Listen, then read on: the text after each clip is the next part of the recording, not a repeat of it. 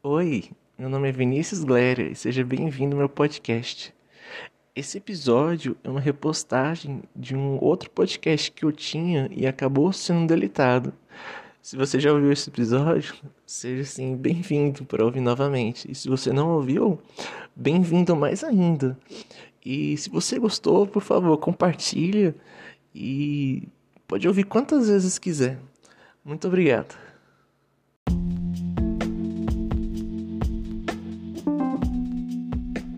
Olá, sejam muito bem-vindos ao primeiro podcast do A Novamente. Para quem não me conhece, meu nome é Vinícius Glério. Trago aqui reflexões acerca da palavra de Deus, juntando temas com a psiquiatria e psicologia. Na verdade, esse podcast foi um pedido muito especial da minha noiva Esther. Insistiu para que eu fizesse sobre um tema que ela queria que eu falasse.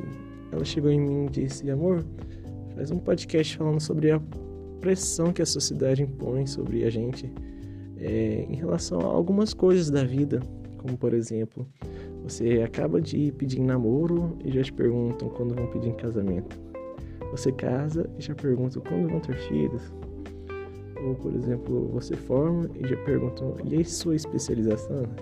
Então, sempre pressionando uma fase após a outra. E é pensando nisso que eu quero trazer o seguinte tema: Vaidade e vaidades. Tudo é vaidade.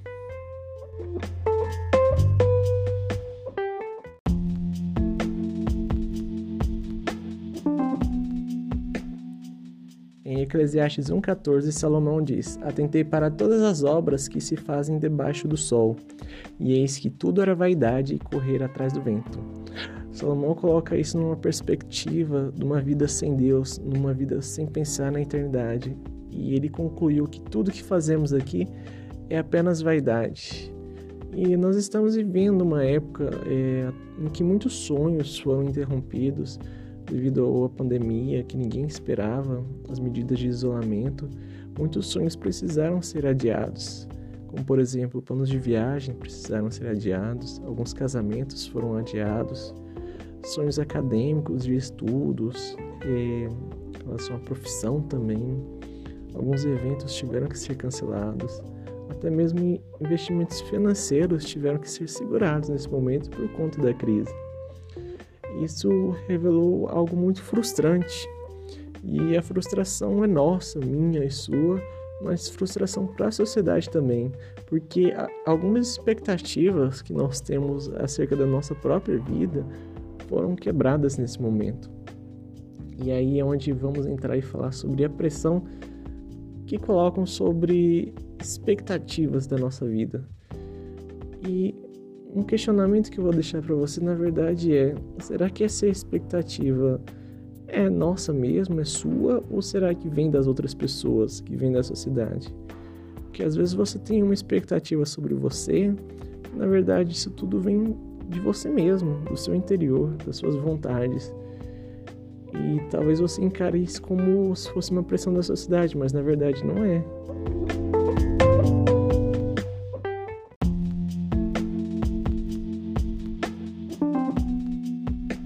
Eu falo isso por mim mesmo. Eu sempre fui uma pessoa de muitos sonhos e muitas vontades.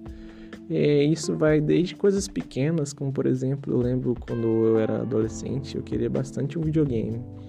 E eu pedi para os meus pais, eles não tinham condição de comprar para mim. E eu cheguei a orar e pedi para Deus é, um videogame. Meu pai prometeu para mim que ia me dar e no final das contas ele não deu. Eu fiquei bastante frustrado e eu lembro que minha frustração foi tão grande que eu cheguei a ficar com raiva de Deus por conta disso.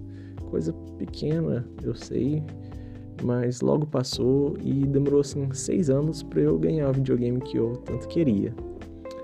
Mas só depois que eu fui entender como foi bom, assim, por outro lado, eu não ter ganhado esse videogame, porque eu já era meio fissurado por jogos, né, por games, e provavelmente se eu tivesse ganhado, eu ia ficar incutido só nisso, ia ficar viciado, não ia estudar, com certeza não. Mas essas vontades também vão para coisas grandes, né, da nossa vida. É, por exemplo, uma menina que quer namorar um menino, cria uma expectativa muito grande em cima dele. Talvez essas expectativas não são bilateralmente não são correspondidas, ou talvez não seja a época certa, né? Ou a pessoa certa. É, outro exemplo de coisas assim mais importantes da vida falam questão do vestibular. É, na época que eu prestei vestibular, eu tinha uma pressão muito grande em cima de mim. E essa pressão, eu confesso que vinha muito de mim mesmo, né? De mim mesmo, aqui é como falar assim, né? Vinha muito de mim. E eu me obrigava a tirar sempre o melhor de mim. Tinha realmente essa mania de perfeição. É vaidade mesmo, pura vaidade. E tinha a questão do imediatismo também. Que eu achava que tinha que passar de vestibular de primeira. E eu não passei de primeira, eu tive que fazer cursinho, né? E na época eu lembro que foi muito frustrante para mim. Também encara assim, questão da pressão da família, dos amigos, dos professores, dos conhecidos, que como é, tinha expectativa que eu, de que eu passasse de primeira e passasse numa universidade federal e eu não passei. Então, assim, a frustração foi grande. E no final das contas, é, acabei entrando assim em depressão por conta disso, né? E aí a gente vai ver quais são os problemas que a gente vai poder extrair disso em relação a essas pressões que nós temos a, em nossa vida. Primeiro, em relação à ansiedade. Nós vivemos em uma era digital, né? Alta velocidade, informação muito rápido. O transporte está muito facilitado. Você pede uma coisa aqui, logo, logo chega na sua casa. E você pede uma coisa da China, já está chegando mais rápido. Antes demorava mais, hoje é mais rápido. Então, isso exige da gente que a gente tenha respostas rápidas. A gente acha que tudo tem que ser na hora e rápido na nossa vida também. É essa mania de imediatismo mesmo, de achar que é, tudo tem que ser de primeira, tudo tem que ser exatamente na hora. Você formou, já especializou, casou, já vai ter filho, tudo uma coisa atrás da outra. E se não acontece nessa ordem, exatamente nessa sequência, né, a gente acaba se frustrando. É, Eclesiastes 3, Salomão ainda vai falar assim: há um tempo certo para todas as coisas. E é algo que devemos respeitar. Tem um tempo certo de tudo. A gente não pode exigir que a vida nos dê exatamente o que a gente quer, quando a gente quer tem tempo certo para tudo que a gente for fazer, todas as conquistas, todos os ganhos, todas as perdas também tem seu tempo certo.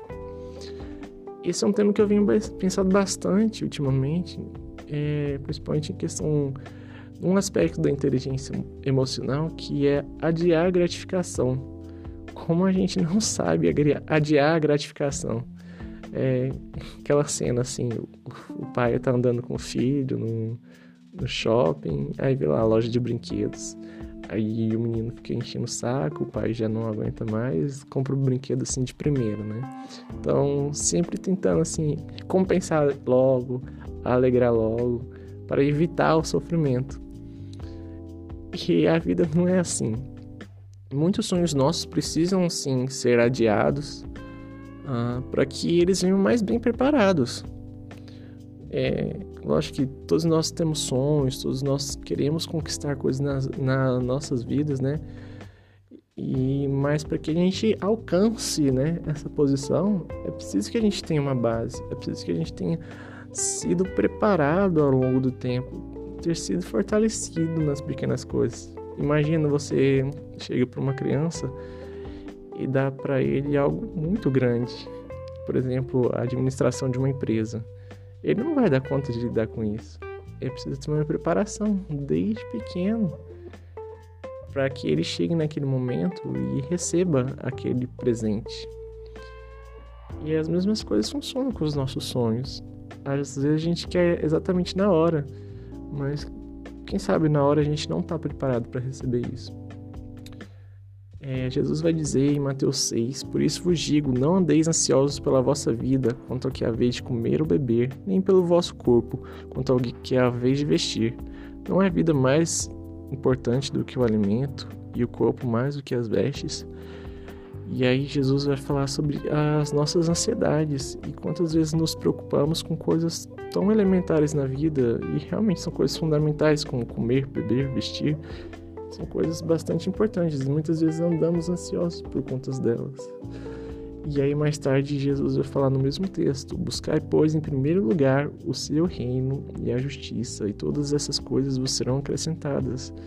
Ele diz que devemos buscar o reino de Deus em primeiro lugar. E pensa, em primeiro lugar, antes de coisas fundamentais como comer, beber, vestir. E isso se inclui os nossos sonhos também. Nós devemos dar a primazia para Deus, o primeiro lugar, o centro das nossas vidas para Jesus. E todos os outros sonhos, Deus vai nos conceder, Deus vai nos dar no tempo certo. É lógico que há sonhos que são nossos, né? E sonhos que são dele.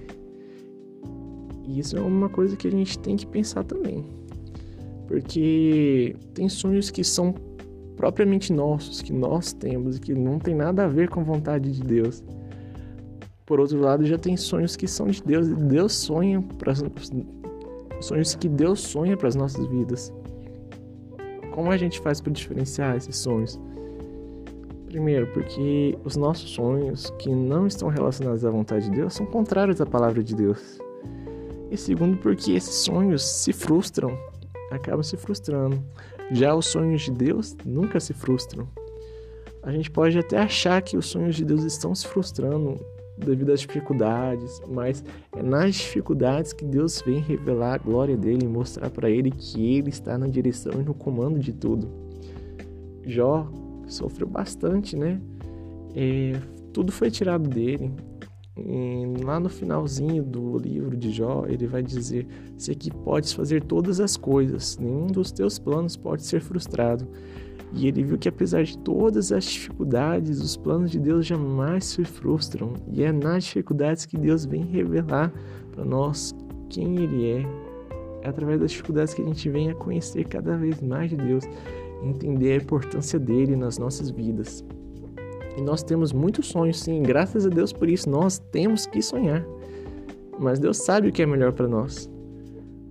Queremos muitas coisas, temos muitas vontades, é, essa vida que nós temos hoje, uma vida instantânea.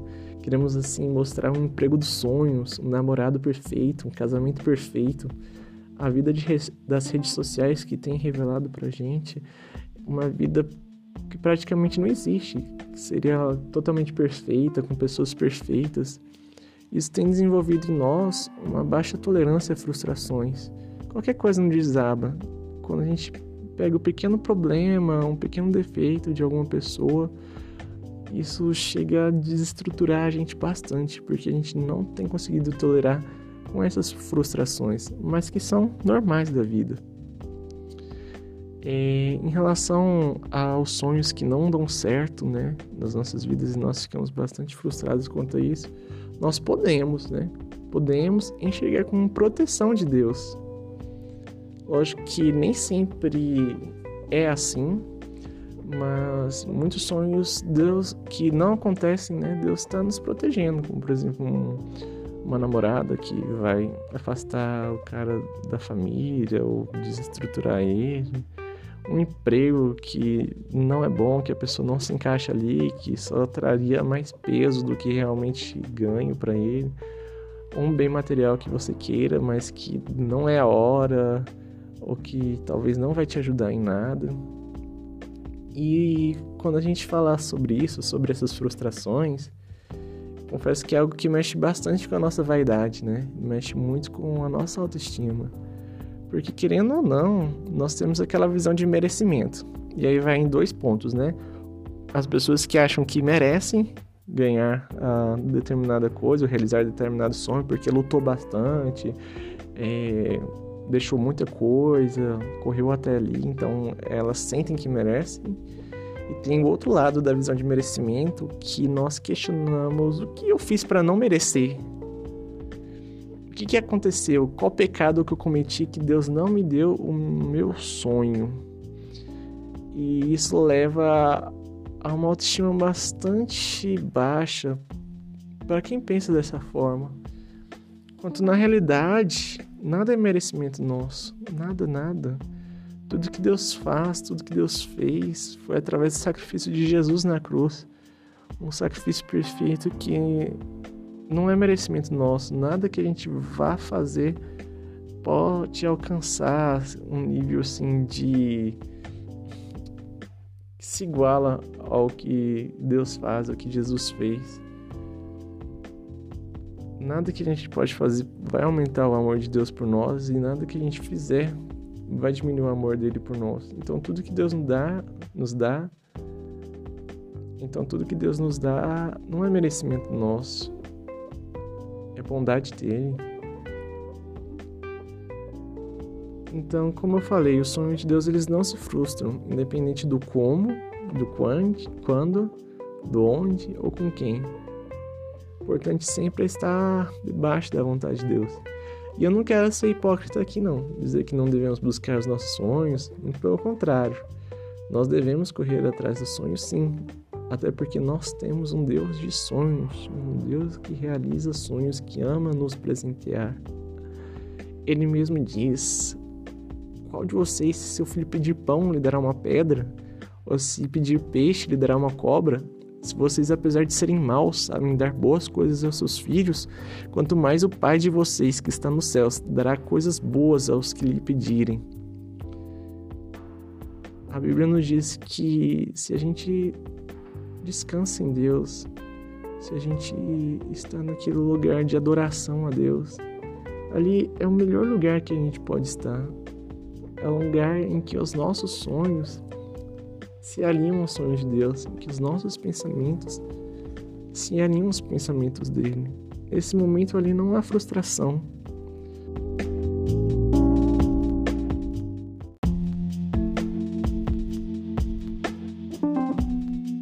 Salmo 37,4 vai dizer: Deleita-te no Senhor, e Ele considerará os desejos do teu coração. E isso acontece de uma forma tão incrível porque a frustração vai embora.